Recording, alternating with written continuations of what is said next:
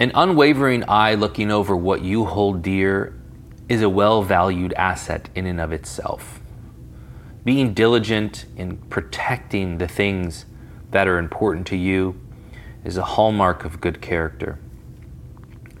In order to remain protected and in divine presence, what's key here is consistency. Allah says, O you who believe, remember God with much remembrance. Glorify Him morning and evening.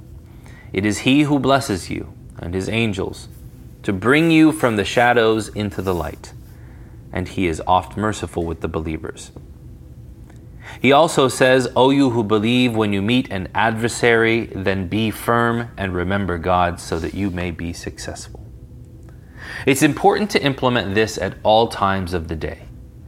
The Prophet ﷺ's practice was to make dhikr after every prayer. He would also reserve a special time after Fajr until the sun rose, and after Asr until the sun declined to make dhikr. He would awake to recite the best of dhikr, the Quran, in the middle of the night when others were sleeping. He would begin eating with Bismillah and end with Alhamdulillah.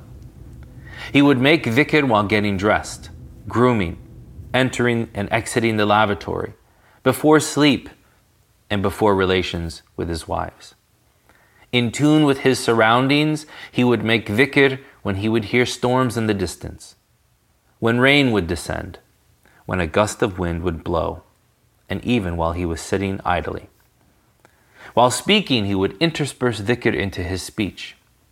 He said, Do not speak much without remembering Allah, because speech without the remembrance of Allah hardens the heart, and the farthest heart from God is a hardened one.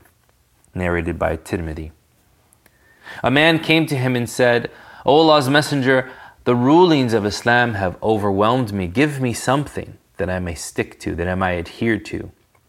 He replied, Never allow your tongue to cease being moist with Allah's remembrance. Also narrated by Tirmidhi. Abu Darda, a companion of the Prophet ﷺ, was one of his most attentive companions. He would practice the regimented dhikr found in the Sunnah, following meticulously the prophetic practices mentioned above.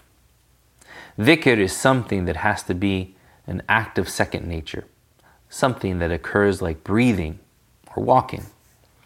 Someone said to Abu Darda, I see you never ceasing to make dhikr.